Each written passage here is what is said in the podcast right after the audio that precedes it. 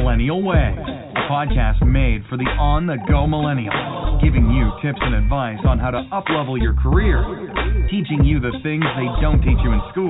When they ask why, just tell them it's the Millennial Way. Here's your host, Chase Coleman.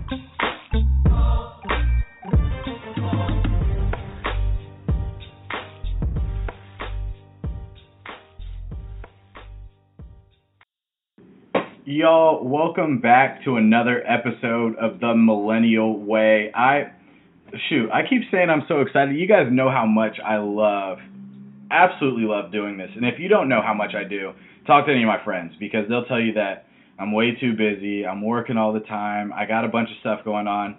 But you know what? I'm here. I got a glass of Cabernet Sauvignon. If anyone could actually help me pronounce how to actually say this, I would be so grateful. Every time, I mean, I I love red wine, y'all. Absolutely love red wine, and it doesn't matter if it's a Malbec, a Syrah, a Cab, whatever it may be. But every time I go to a restaurant, I'm always like, yeah, um, which one do you recommend, or what what's your favorite uh, wine? And again, I'm not looking for the most expensive wine. Now, typically the most expensive wine is the best, sure, but it doesn't it doesn't stay within budget within that case. So I'm always asking, and I'll tell you guys this too: no waiter or waitress has ever been able to tell me how to pronounce Cabernet Sauvignon, Sauvignon Blanc, Sauvignon Sauvignon something. Um, but anyways, enough about that rant. So if you guys know how to actually pronounce it, shoot me an email, give me a call, shoot me a text, because please, I need to know how to pronounce this. So I got 2 Chainz on in the background. His new album is banging. I'm a huge fan, by the way. I heard some people at work were saying that they they thought that they were hearing that this might be album of the year or whatever it may be and quite frankly i haven't listened to it all the way through so far but it is vibey y'all. Like woo every every morning driving into work now i got this bad boy on that or Kehlani i'm not gonna lie her new album is unreal. And i'm a huge fan of any type of r&b or hip hop but with all that being said our topic today is near and dear to my heart, almost as near and dear as hip hop and R&B are to me. Growing up in Atlanta, I got to grow up during a really fun time where T.I. was becoming big, Ludacris was big, Outkast was big. A lot of cool hip hop guys in Atlanta were awesome. And honestly, it taught me so much about the diverse thought that people can have and the way that people can think differently and have different backgrounds but still be able to connect with someone, which is why I think I'm a huge fan of Drake, right? Like Jake Drake is Drake is Canadian. He's always been able to connect with me on an emotional level just from his music, and I thought that it was so cool that, you know, it made me really ponder about diversity and inclusion within the workplace. And sure, like you guys might be wondering, like, well, how does Drake tie into diversity and inclusion? But for me, he always talks about like, man, I'm light skinned, but I'm still a dark bleep, or whatever it may be, and you know the differences between light skins and dark skins, and that's something that I actually went through when I was growing up but a lot of people within the workplace don't even understand the differences within the black community. And I really wanted to help drive understanding within all communities to help bring a diversity of thought, a, a diversity of and inclusion of, of differences of backgrounds or whatever it may be. So I brought this special, special guest on today, Ash Ganapathiraju. She actually worked on my team on when we were on the sales planning side of the Nestle Starbucks coffee department division, whatever you want to call it. But Ash is a freaking amazing person, and I cannot wait to get her on here so much that I'm just I'm just gonna end this now, guys. Let's get ready for this interview. Ash, thank you so much for joining. Ash, thank you so much for joining us today. How how are you doing? I'm doing well. Thank you so much for having me on, Chase. Um, I have really enjoyed every single conversation we've had starting from the one before I joined the team, which was all about the team and getting to know you. So it's been it's been a pleasure, and I'm really excited to be here. Oh man, it's it's been such a fun fun ride, I'd say, and we've been through a lot. You know, having gone through the struggles of working in a very very high performing and quite frankly a team that's seen as quote unquote business experts, right? And then mm-hmm. transitioning mm-hmm. from Starbucks over to Nestle and going through that whole what does this mean? What the hell is this? Like, so I'm switching companies now and having to work through that and just, I mean, shoot, like, and, and now like working on diversity and inclusion together and really being able to help drive more diversity within the Nestle company, right, within our division. And it's been, I'd say it's been a fun journey. Absolutely. I think um, exactly as you've said, I think especially since the whole change kicked in and since we um, became Nestle Starbucks, I've I know it's been a, a time of great tumult and a lot of um, uncertainty and ambiguity, but you know from working on our team that that's that's sort of how we roll. Um, exactly. I would go so far as to say being able to manage uh, through change is, I think, such a key skill today, right? Absolutely, absolutely. And today, I want to really touch on. First off, I mean, Ash is an awesome person to work with. Like, if you guys ever had the opportunity to work in the same company, same team, like anywhere around her, it's something that you want to do. And oh, I'll, I'll, tell you guys Thank this: you. it's it's the truth. And I'll tell you guys this: from the beginning, when you walk into our office, you'll realize that there's not a lot of diversity, and it's okay. It, it is okay. Like it's not like it's a big problem, but it is something that both Ash and I are on a, I'd say, a mission to fix. And Ash, I would love to get your perspective on what it's like being a minority and also being a minority woman in a majority white male dominated industry. I mean, it's not just Nestle that has, you know, a great No, amount no. of white males, but every CPG company for that matter. And we really want to Yeah. be at the forefront of it and changing that. But I would love your perspective on what it's like to be a minority and a woman working in this industry. Yeah, absolutely. So I'm going to start with a little bit of um, what I did before I came to CPG, because. I think it helps set the context for um, the level of of difference and shock that you can experience walking into a, a much more traditional industry like CPG. I worked in, Yeah. in consulting and I worked in strategy and tech consulting for the longest time in my career. I took a sabbatical from all of it. And so I worked with um, Deloitte and Wipro, which are two um, pretty big firms in the fields that Oh, they work in. Yeah. Absolutely. Yep. Um, and that was, and I think being part of a consulting environment um, definitely forces the organization itself to be more leading edge. So I found that while I was in Deloitte, for instance, we had um, a pretty robust um, women's initiative. We had pretty robust um, minority and um, other kinds of diversity, like LGBTQ inclusion practices, and there were employee um, networks and resource groups, and it was pretty um, important for the organization itself. And, and Deloitte can be somewhat uh, traditional too, but I think as a consulting organization, there it was sort of imperative for them to try and find a way to bring that mission of diversity to life.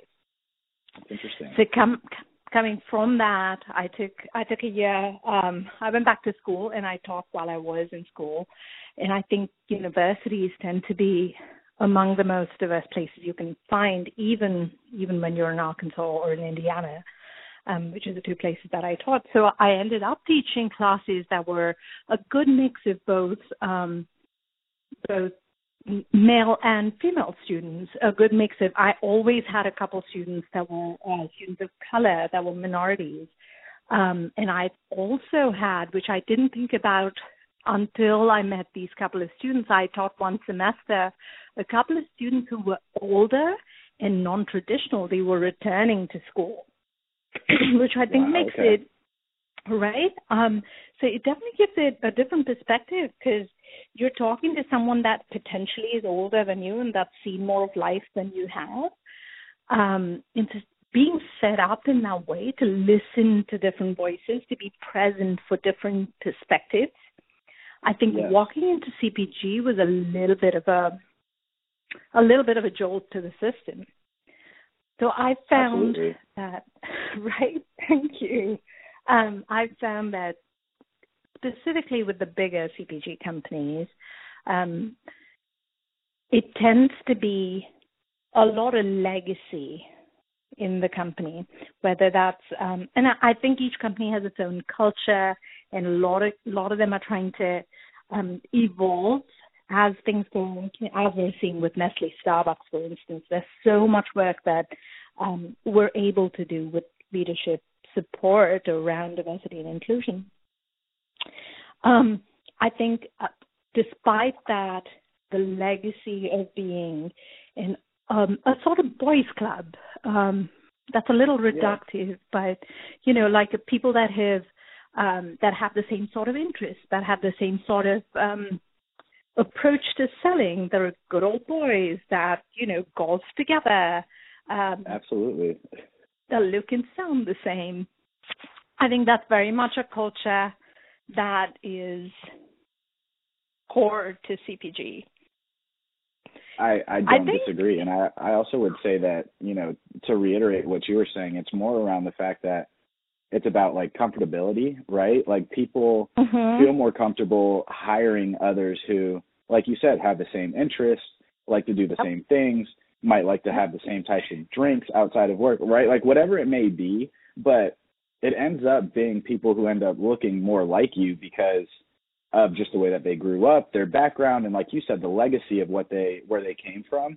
So it's not saying yep. that it's necessarily a bad thing, but it's kind of like changing the way that people think about hiring and how they should look at different uh, perspectives and how people should not just be willing to hire someone because they're going to agree with them, but be willing to hire someone because they're going to think differently and push back on them, which is inevitably going to make the business grow and better. Absolutely, absolutely. I couldn't agree more, Chase. Um, I would say my the first company that I worked with was um, I started out on the Walmart business within this within uh, CPG, um, and I worked with Unilever for a year.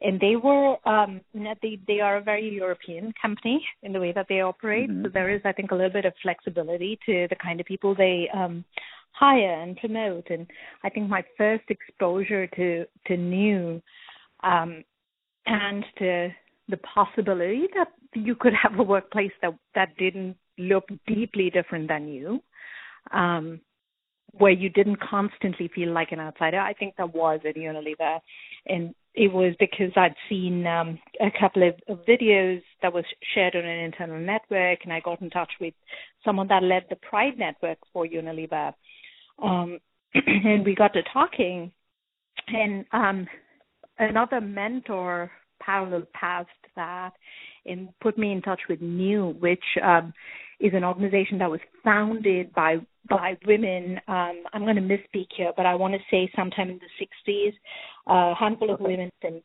from Deloitte and from um, P&G and some of these other big um, big brands in that space, in the yeah. consumer goods space specifically, and said we need to be able to count on each other and support each other because there is nobody else like us um, within this industry. So she had put me, yeah, yeah. Um, and so she put me in touch with a couple of new uh, events. The new has a very, very active chapter down in Bentonville um, and I got introduced to both new and to the internal Pride network within Unilever, and, and, and that made me, I think, um, gave me some hope for the direction in which um, CPG and consumer goods and work workplaces in general are moving. And how um, that hope that you had right there, Ash, I'm going to stop you real quickly. You said something that's really, really important to me is the fact that it gave you hope for the future, right? Saying that mm-hmm. I can now see a place for me at a leadership level. I could see myself being a CEO of a big CPG company. And how important would you say, like for me, just knowing that there's change coming, right? That we could be at the forefront is enough for me to see myself in the future as a future CEO. And like you said, giving me that hope. But how how important is that hope to you and that confidence in yourself to say, I can now see myself as someone leading and being this because it may not have happened in the past, but I can see myself doing that in the future. Are you getting you getting what I'm saying? Yes, I think it's. I mean, you are a hundred percent spot on. I think that hope is everything. It's very important because um, the way I think about diversity and inclusion, um, and you've heard me say this before. I think I think diversity is like inviting everyone to the dance. Yep. And inclusion is making sure they're not just all there and standing around sticking to the walls, but actually out on the dance floor, making sure that everyone feels like this is something they can move and groove to. Um, and I think I the that. inclusion portion of it does not happen without allies, without support around you, whether that's peers or or mentors or sponsors or advocates within your organization. Um, so I think that, that hope um, comes from people who are already in positions of privilege and possibly power, um, looking around them and, and saying, you know what, let me give you a hand up here. Because I can Yeah. see that although you don't look like everyone else and don't you don't look like me, but I can see that you have a different set of skills that works just as well. Oh yeah, I I agree wholeheartedly. I think that you've hit on so many great and valid points. And one thing you've also mentioned was the importance of networks, right? You talked about the Pride Network at Unilever. You talked about the new network, which is the network of executive women. And I'd love to kind of switch gears and talk about these because these are I'm I'm so interested in these because when I worked on the Starbucks side of things, I was a part of the Starbucks Black uh, Black Partner Network, and we just call partners Yep. employees, right? And Yep. when I was a part of that group, it made me feel included and included in a group of people immediately, right? Now, when I first walked into Starbucks, I I never felt like I was discriminated against. I never felt like there was anything wrong with me, but I could easily tell in working in a group of I I mean my group at when I first started was 90% women and I was pretty much the only guy and then we also had another guy on our team who was gay and that's again not that I have a problem with that, but we just didn't have the same interests, right? And the Yep. Black Partner Network allowed me to think that first off, my thoughts aren't crazy. Everything that I'm thinking is very valid and it's it's fair. And I mean, working in a corporate workplace is emotional, and I believe that these networks really truly help you set your emotions not necessarily to the aside, but recognize your emotions and recognize that they are okay to be thinking and feeling that, but it's also allowing you to really truly become a professional within who it is that you are personally, right? Like my genetic makeup is black, white. I, I don't. I, I'm mixed with a, a bunch of stuff. I'm I'm a mutt, but I'm accepted into the group of black partners because there's all of us are come from something that of similarity, which means that we are all minorities in a place of a majority, and not enough, and not enough. And this isn't about me, but I would love to hear about your experience with New, your experience with the Pride Network, and also how they've helped you kind of flourish into the person and the professional that you are today. Yeah, absolutely. Um, where do we start? Um, so I think I want to go back to to to Jill, who is who is someone uh, that I knew who introduced me to New. She's one of my mentors. She's someone that I absolutely respect. But we couldn't be further uh, different people than we already are.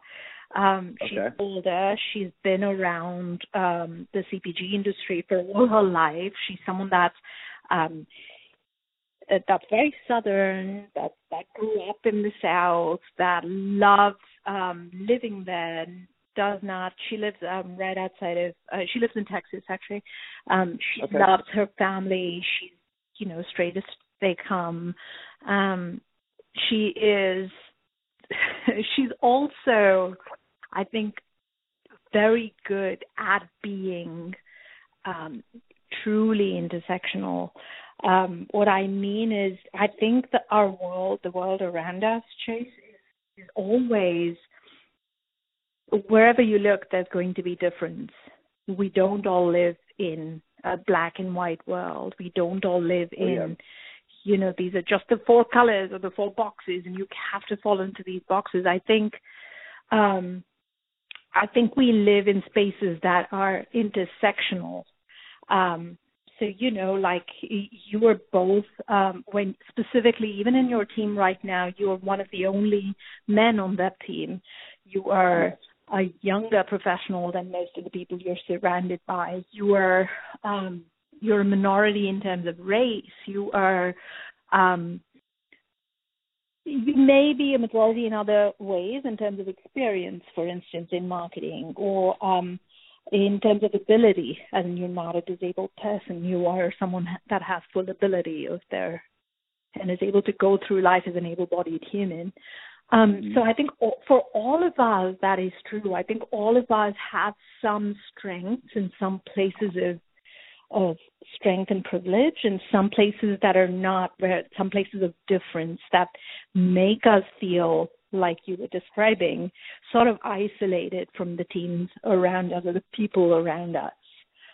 Um, so Absolutely. for me, I think being part of being part of these or being exposed to these networks, right? Because before I moved to Seattle, um, I participated in you, but I didn't necessarily lead any of the functions in you. That's only happened since I moved to Seattle.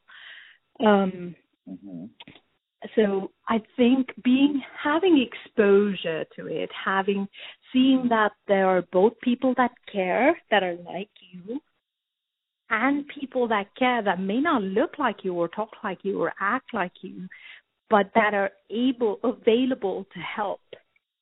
That are available if you only this is one of my most favorite things about you, right? Like we've talked about this endlessly as well. I think one of the things that I've learned from you is just reaching out to people and saying, "Hey, let me grab a coffee with you and get to know you."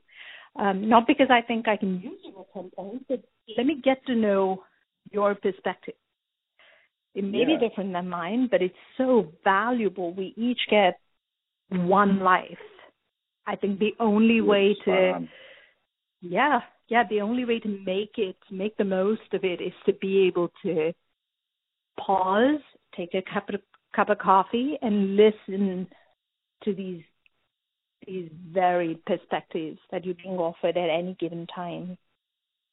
Oh yeah, no, you're spot on. And one thing that I think is is that's that's amazing about what you just said is the fact that it's more about enjoying going to work, right? I I've never Mhm. been the type of person, and I, I believe this to be true with you as well, that I don't like just walking into work and keep putting my head down, having my headphones in, and not speaking to anybody around me. I mean, we're surrounded by thousands of people daily, and I the one thing that I never liked doing is walking around feeling like a stranger to everybody, and that's where, for me, like it stemmed. I was like, I just want to get to know people. I mean, first off, I'm one of the youngest people here. I can learn from so many different people because I'm definitely not the smartest. Everyone does great work around me. I'm I'm working with so many smart individuals. Like, why would I not try to become your friend? You know what I'm saying? And I think that's something that gets kind of lost within the corporate environment is that we all have to work together. Shoot, we spend more time at work with the people that we see every every single day, Monday through Friday, than we do with our own families. Then you get to spend by yourself. So you have to, in my opinion, make that that experience enjoyable because, like you said, we only have one life, and the last thing I want to do is be on my deathbed when I'm, you know, however old I am, and I look back on my life and I start thinking, damn, like I wasted so much time at work because I was fulfilling my myself and getting my work done and, and achieving my goals and, and working towards my goals, but I didn't get to know anybody around me or I didn't think differently because no one I, I didn't get to know Ash or I didn't get to know Luke or I didn't get to know anybody that was around me and that was something that I always feared. And to your Mhm. point, it's like let's just connect over a cup of coffee. It's as simple as sitting down, having a cup of coffee, being vulnerable enough to let people know enough about you to make them feel comfortable, right? You don't have to tell them your entire life story, but let them know enough about you so that way they feel comfortable coming to you about anything. And I, uh, that's Yep. one thing that I've always kind Yep. of taken pride in, and, and I think you do a fantastic job of it, Ash. Is just being able to break those barriers with people and say like, "Hey, I'm here, you're here. We're gonna have to work together regardless. So let's make this fun." Yeah, yeah. I mean, spot on, spot on. Um, I think too, right? Like, with the more we think about this, and the more work we've been doing on on getting diversity and inclusion set up on the NSC side of things, um, the more I realize that we're not alone. I think even people that I I historically thought of as, oh my gosh, like you are literally everyone else right now. Um, I think even people that are in the majority can often feel isolated because of I don't know, you name it, because they they have something internal that they're struggling with because um, they're not they don't feel like they have a space to speak. I think everyone goes Yeah. through that. And for me, the value in doing diversity and inclusion work in in it's such an honor to be able to like set that up from the ground up, right? Because it allows um, our extended field partners and people that are not physically in the same offices as us to mm-hmm. still reach out and belong. Absolutely, absolutely. And as we talk about like these networks, right? And we're we're in a unique situation where we get to build from the ground up, right? We mm-hmm. we're both pegged to be on the diversity and inclusion committee. With that being said, I'd love to understand kind of where your head is with the network of executive women now that you're leading the Seattle chapter, right? Like what are your thoughts on how that plays into a corporation as big as Nestle and right like we're only working on the what we call the Nestle Starbucks side of it which only encompasses I don't know like a thousand people or a little bit less but mm-hmm what are your thoughts on how you can build it from the ground up and then make it important enough for people to continue to be involved? Because i'm a as you know like i i've gotten involved with the network of executive women now. I and i'm excited to learn more perspective from the women side because like i said to to you in our first committee meeting i saw everything from my own perspective and what my quote unquote problems were but never have been able to see it from the women's side especially from a minority women's side. And now that i've seen that I'm like, you know what? This isn't just about me and helping other black people out. This is about me and helping all minorities and all people of races and ethnicities and helping really help shape it for the future of whatever it is that's coming with NSC. And yeah. for me, I just don't want anybody who's in college or younger to look at us and say, man, there's not a spot for me. I'm not even going to apply. So, with yeah. all of that being yeah. said, where do you see the future of the network of executive women going for you know, for first off NSC, and then second, I would say the entire city of Seattle, which is a predominantly white male tech industry.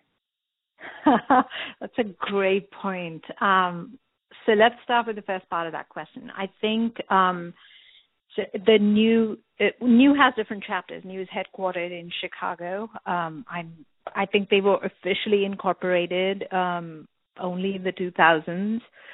Um, okay. So they're they're relatively new. They're they started out as a consumer products focused group, which, like I said, like way back when, about 20 years before that, people had started mm-hmm. out um, coming together. Women specifically in consumer goods had started coming together and and and saying, hey, you know what, let's help each other out here.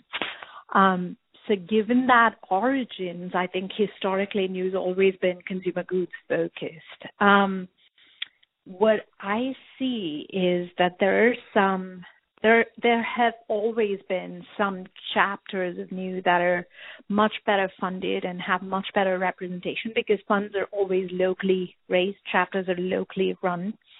So a place okay. like Arkansas or Minneapolis or Cincinnati, right, which are all big CPG hubs, they tend to have huge participation from buyers and suppliers and retailers but a place like the Pac Northwest, which, as you rightly pointed out, is is a very um, very tech focused place, um, doesn't have that much consumer goods representation. Well, it kind of does now with Amazon, but histor- they're not a traditional CPG.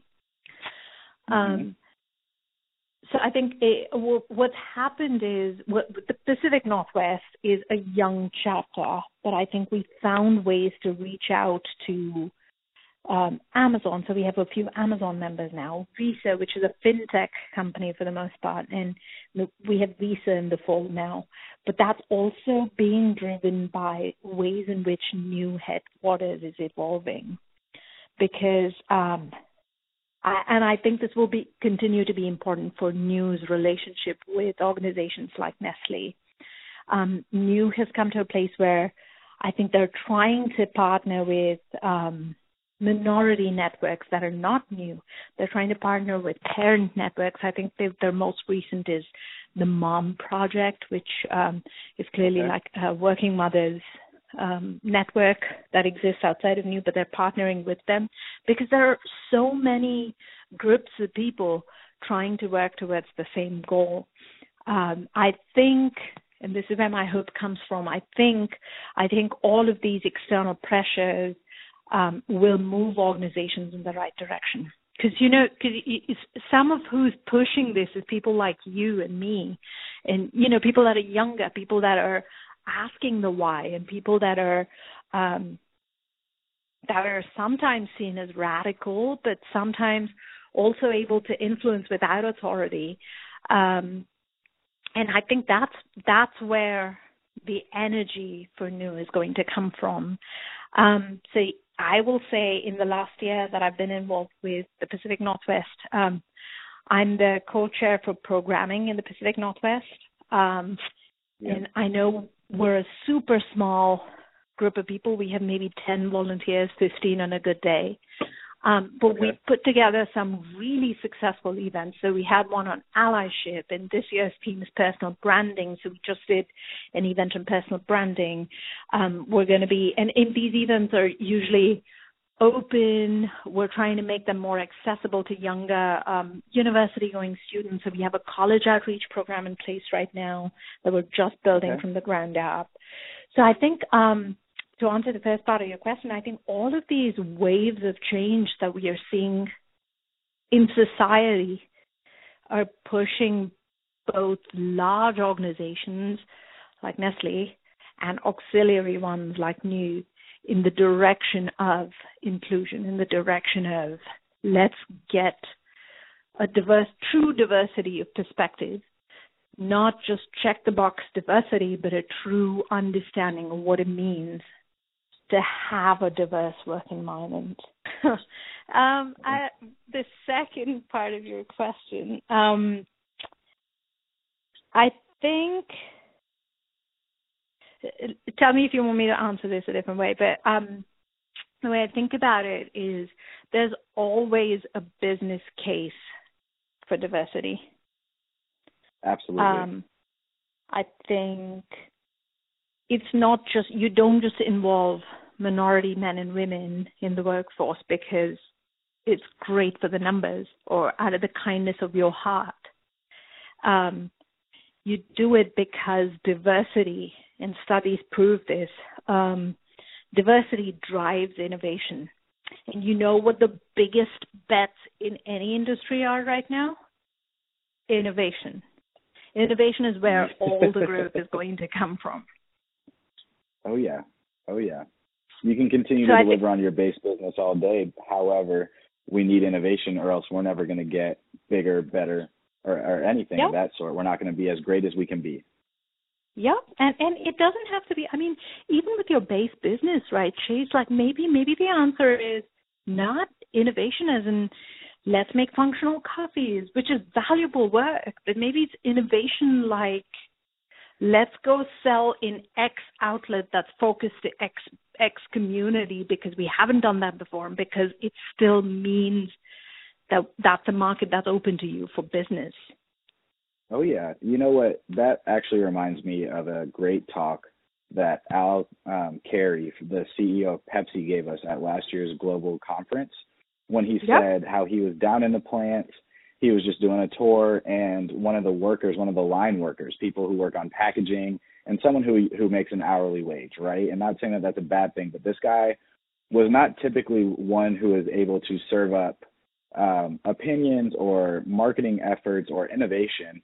But Al actually, st- or that guy stopped Al Carey and told him that they they were missing a huge market on the Latino market with hot Cheetos, and mm-hmm. Al was like, "Well, well then if you if you can come into our office, like how about you help us develop that? Because if you're saying that, you know, Latinos, especially down in Texas, around the Mexico area, and all the way through Latin America, are if we're missing this, this can help us greatly." And then that guy ended up creating Hot Cheetos and then becoming one of the most successful marketers to work at PepsiCo. And to me, it's just exactly what you said. It's not a matter of innovating based on like like you said, functionality or what like everyone is saying, but there could be a potential market that companies are missing out on because they're not putting their efforts there and maybe because they don't have the diversity and inclusion to include all all different markets that give them an understanding of what they're missing or what they could be potentially um, yeah. gaining off of. Yeah. And now Flamin' Hot Cheetos is something that I think every single person has at least heard of, if not tried. And quite frankly, like I buy them more often than not. So it's it's it's amazing what diversity and inclusion can do for a company, like you were saying. Yeah, yeah. I mean, I, I think it's exactly that. So from a from a um, internal diversity inclusion perspective, I I, I think um, where I see it going is I see becoming part of um, part of the way companies do business, part of the way companies hire. Because you know, you know what's really off-putting as a candidate, and I think companies are starting to recognize this too, um, is when you're a young person or an old person or you're a person that's different in some way. You're you're a minority. You're you're a young black man that's just graduated and gone into an interview. If you're only being interviewed by a bunch of white men, you're definitely going to it's going to give you a pause now, oh, I've oh, yeah. spoken to a couple of my female friends that have gone into the workforce for interviews and said, wait a second, like, I, I don't want to work in a company where you can't find a woman to talk to me for an interview. Like, that's a problem. Oh, yeah. I agree. I agree. So I think some of that is going to drive a lot of uh, change in in the way that people work. It's going to be slow. I think I think um I struggle with this often. I struggle with the pace of change um because when I I think when you see the value in something, you want everyone to see its value in the same time. You want it to pay out in a way that everyone can see at the same time. Um but but the problem with, if I say problem facetiously, of course, but the, the, the challenge with working with a truly diverse organization is, is you're not going to have everyone see the exact same thing that you were seeing in the timeline oh, that yeah. you were seeing, and organizations will be slow. And change will occur, but it'll it won't be on the timeline that you want it to. That's true. Uh, that's that's very valid. And one thing I think that's even that's valid about what you just said again is the fact that change takes time, right? It's a hiring process. We're not going to get it right every single time and you know, being a minority in a workplace where it's very apparent that we're minorities, I think it's accepting the fact that change is going to take time. But the one thing that makes it feel a little bit better is seeing the intentionality from leaders to make yep. this a priority, right? Every time we sit in a DNI committee um, meeting, I always feel inspired by the way that our executive sponsor talks about how, oh, well, our president is always asking us, what is the DNI committee doing? Like, what is the diversity and inclusion committee doing? How are they driving diversity and inclusion? Like, what can we do to help support them? And yep. for me, that's something that helps give hope again because of the fact that it's like, okay, we may not be seeing these changes happen now, or in the next three months or in the next five to six months. But I'll tell you what, if it if this change doesn't start happening within a year, if I don't start seeing a little bit of a change, then you're going to start hearing from me because yep. I'm working my mm-hmm. butt off to make this happen. We, I'm sorry, not not me. We are working our butts off to make this happen. Everybody on the committee. And if this change is going to take patience, right? We have to be patient with it, but we also have to be attacking it with full tenacity because almost as if the change were to happen tomorrow, because it's that important to us. And if it's important to to our leadership, then we need to make this happen. And with all of that being said, I, I think we are going to make this happen, right? We are going to make this change happen, and we will see the genetic makeup of and of Nestle, Starbucks Coffee, and other um, CPG companies change. But it's got to take courage and a lot of hope in order to get there. And yep. the last question that I have for you, Ash, is that courage, right? Like I think everybody gains courage from a different place. And when speaking about diversity and inclusion, especially in a corporate environment, it's sensitive. And a lot of yeah. people get kind of nervous. They think about their problems and they don't necessarily want to speak up because you don't want to be that person in the room that's like, "Oh, well, I got a problem, I got a problem, I got a problem." And Yep. You know, it's it's there's a strategic way to go about talking about that, sure, but inevitably, I'm really curious about what made you get the courage to really want to step up and lead and say, you know what, if anyone's going to do it, I'm not going to wait around. I, it's going to be me. Uh, that's a great question. Um, I think for me, that courage comes from a really personal space. Um, I think you're you're right. This is going to be a long-winded answer, so I'm, I'm sorry in advance. Um, no, no, no, no, no. Don't apologize. We want to hear this. And I just, um, you know me. I, I'm going to ramble about this for a minute here. Oh yeah, we're ready um, for it. We're ready for it. I think for I think for me, the workplace is not I'm not a wildly different person in the workplace than I am outside of work. Um, I I tend to be very forthright, which you're right. It, it's not. It's not. Um, it can be very sensitive um, a work environment can be very sensitive, specifically around issues of um, diversity, inclusion, being a minority, being a minority woman, being a parent in the workplace. I think all of these can can tie together to be like a perfect nutshell, right? And you definitely, I think you hit the nail on the head. I think specifically when you're a, a minority person of color um, in the workplace, you don't want to do anything that that can come off as being negative or that can give people a reason to write you off. I think that is absolutely a concern. Um, and I think you share um, that sentiment with me, even if not that experience. Absolutely. Um, I do. But thank you, Chase. Um, I think I think the big change in my life for me. Um, so I, ha- I have a daughter. Um, she's six and a half. You've met her. She's a handful. Yep, Annika. Um, yeah, uh, she is. When I look at her, um, I think she's primarily um, what motivates me to make to make waves in the world, to make the world, to create spaces where people that are younger than me, like I'm going to be gone long before she is, but people that are younger than us are going to have to come into these spaces um, it's one of the things I respect and admire about you do the fact that you're clearing spaces for other people to be able to voice some of these concerns. So I think as far as um, the courage to speak up at work, um, it comes from knowing that I'm not doing it only for me. Um, it comes from knowing that there are, I think, specifically during corporate change, um, for me, stepping up and saying, "Yeah, I want to be part of this diversity and inclusion effort," um, was my way of saying, "I don't. I, I think everyone has their heart in the right place, but I don't think there is X segment of voices being brought to the table." Um, and yeah. that's I that that keeps me going, right? Like I think, um, I think there's not enough representation from my function, for instance, on the Diversity and Inclusion Commission committee. Um, I think some of it is because everyone in a certain function, there are specific functions in a work environment that are drawn to initiatives like diversity and inclusion. I think that is that is a very um, that is a very limited way and a limiting way to run a diversity and inclusion council. You want people from different functions, not just different races and ethnicities and nationalities and genders and sexualities.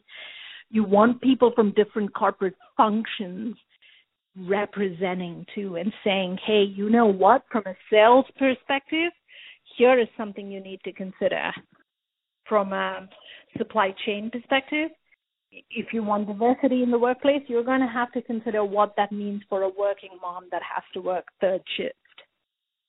Yeah, no, you're absolutely you know. Right. So I think it is that. I think it's just watching, um, wanting to create a different world for people that will come after us. Um, watching people like you, my peers and, and colleagues in action who are making the effort to do it, and and feeling a sense of commitment to to to making sure that different voices are truly represented. I think those are the things that make me involved in whether it's in new or the Diversity Inclusion Council. I love that. No, I love it, and it's it's so important to be able to remove yourself from your own situation and say like, I'm not doing this because of me, right? Like how we were talking about how change might take a long time. Mm-hmm. And when I think about why I'm on diversity and inclusion, it's not because of myself. I think I'm in a fine and a very privileged place to be, quite frankly. Mm-hmm. And Mm-hmm. being able to talk with leaders and being able to have my voice heard is something that I take um, very seriously. And I'm very proud of the fact that I've been able to build relationships like that. But I want others to be able to do that. I think about my little brother and I just think about how he's in college right now and he's getting ready to go out into the workforce in just a couple of years. And I would hate, absolutely hate for him to join any organization that looks at him any differently because of who he is as a person. And he is a genius, like absolute genius. But just because he has a tattoo, does that make him any different? Absolutely not. Does that take away from his intelligence? No, right? I, I've met Yeah. so many minorities that I used to play sports with that I think about don't get the same opportunities as myself. And I'm like, you know what? These guys are really, really, really talented. And quite frankly, some of them could even be better than I am. And actually, a lot of them are can be better than I am. But I was presented with these opportunities because of the situation I was put in. And as grateful as I am today, I would be reminisced to not give that same effort back to everybody that um, doesn't get the same opportunities because of all the people who helped me get to where I am today. And I think that you would agree that it's as much as you believe that it's you in an interview and you on your resume and all those different things, networking and letters of recommendation and having people in your in your circle and your network that advocate for you is just as important as Yep. your interview is. And Yep. with all that being said, like I'm like, I need to push to really help get other minorities into our company, other companies, and, and really create pipelines through whether it be HBCUs or any other type of, you know, um, effort Yeah. within a college to help them become the leaders of tomorrow. Because I believe that I'll be a, a leader of tomorrow, whether it's in a white uh, male-dominated industry or not. But I don't want that to be the genetic makeup when I'm leading a company because I want more diverse people working for me, working with me, and helping bring those different ideas. Like like Al Carey said, if it wasn't for that guy who had come up with flaming hot Cheetos, they might have not made the year that year. And that's in the CPG industry, making your year in terms of the numbers that you're going to hit is huge. I mean, we stress about it Yeah. daily.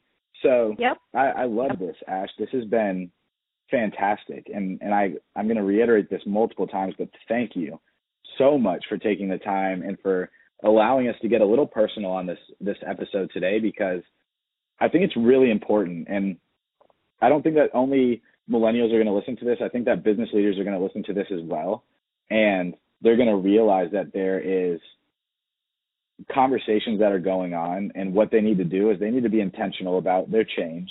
If they need to put goals against it, put goals against it, but enact those goals. Stay close to those goals. Like actually be intentional about those goals because to all the leaders out there, if you're not intentional about those goals, then you will give the wrong message to your people and it, it's inevitably going to drive a lack of trust and people people who work for you you want them to trust you and you want them to have good faith in you and I, I believe that diversity and inclusion is a great place as a leader to gain trust from those around you that you're willing to make change and that you know what you may be a leader who everyone looks to and is very very admired by and and everybody gets very motivated by you but if you don't um, value a diversity of thought and inclusion then you're going to just inevitably miss out on some very very very talented individuals Absolutely, Chase. I couldn't agree more. I think diversity and inclusion is only truly successful when there is intention behind it and when there is true allyship at all levels in the organization, including and up to the leadership team. I think that both of those things are you're absolutely spot on on those. Awesome. Awesome. Well, I appreciate it. And once again, Ash, thank you for joining us. We're going to have to have you back on. Um, you know, I think that there's another topic that I would love to talk about, which is you and your wife, Jenny. Um, guys, I, I, I was, I did not mention Jenny in this episode for a reason because I want to have Ash and Jenny back on within the next couple of months to really talk about a couple other topics as long as they're willing.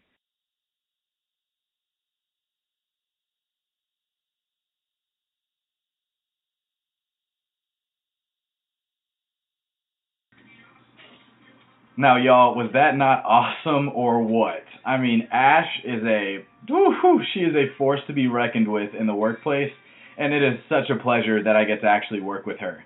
Um, now, don't forget, head over to iTunes, head over to Spotify, head over to SoundCloud, head over to Stitcher Radio, download the the podcast, and make sure to leave us a review and rating. If you like us, shoot, give us five stars. If you don't, give us, you know, maybe four or three and a half stars and tell us what we're doing wrong, what you would like to hear. I want to hear from you guys. Please, I want to hear from you guys. The feedback has been tremendous, and it helps shape this podcast to be as great as it can be for you guys. Because at the end of the day, my job is to make sure that you guys leave with motivation, inspiration, and thoughts to make change in your workplace and not only that, but to help drive for you to become the best millennial that you could be, the best person that you could be. Forget the fact that we're called millennials. Let's just be great people. And with that, I leave every single person with one challenge. And this is a new challenge that I'll end every single podcast episode with because my dad, when I was growing up, my dad used to always tell us before we left the door make sure you do one thing good for somebody today. It doesn't matter if you just hold the door open for somebody, Tell someone their earrings are nice. Tell them you like their shoes. Tell them that their socks are nice. Compliment them, whatever it may be. But do one thing nice for somebody today. Make their day. I promise you, you have no idea what's going through every single person's mind. At any point in time given throughout the day, they could be having a great day. They could be having a terrible day. But if they're having a bad day or a decent day or just a good day, you could still be the light and sh- the shining light for them. And I challenge you to go out there and do something nice for somebody today. So with that being said, don't forget to follow us on Instagram at underscore millennial way. Head to Facebook at facebook.com slash it's millennial talk. And shoot, if you guys ever want to reach out to me, go to itsmillennialtalk.com and hit on that contact page, shoot me a note. Or shoot, you can always DM me on Instagram uh, at underscore millennial way, or you can follow me and DM me personally at chase underscore Coleman. Again, that's chase underscore Coleman. Y'all have a great winning Wednesday. Go win the damn day, and let's do the damn thing.